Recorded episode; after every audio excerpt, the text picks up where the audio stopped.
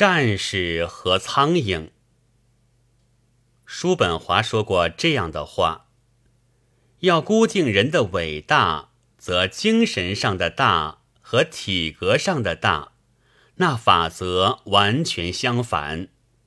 后者距离愈远即愈小，前者却显得愈大。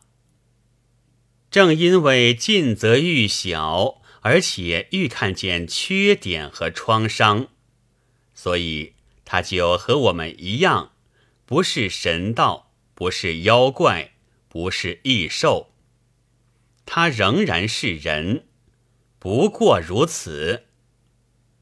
但也唯其如此，所以他是伟大的人。战士战死了的时候，苍蝇们所首先发现的是他的缺点和伤痕，踹着、嘤嘤的叫着，以为得意，以为比死了的战士更英雄。但是战士已经战死了。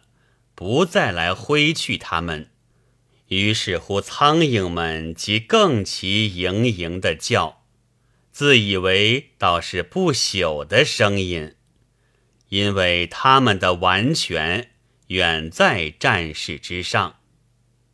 的确的，谁也没有发现过苍蝇们的缺点和创伤。然而。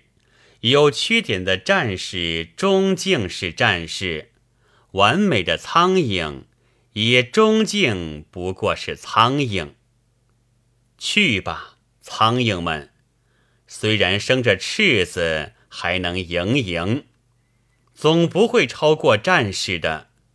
你们这些虫豸们。三月二十一日。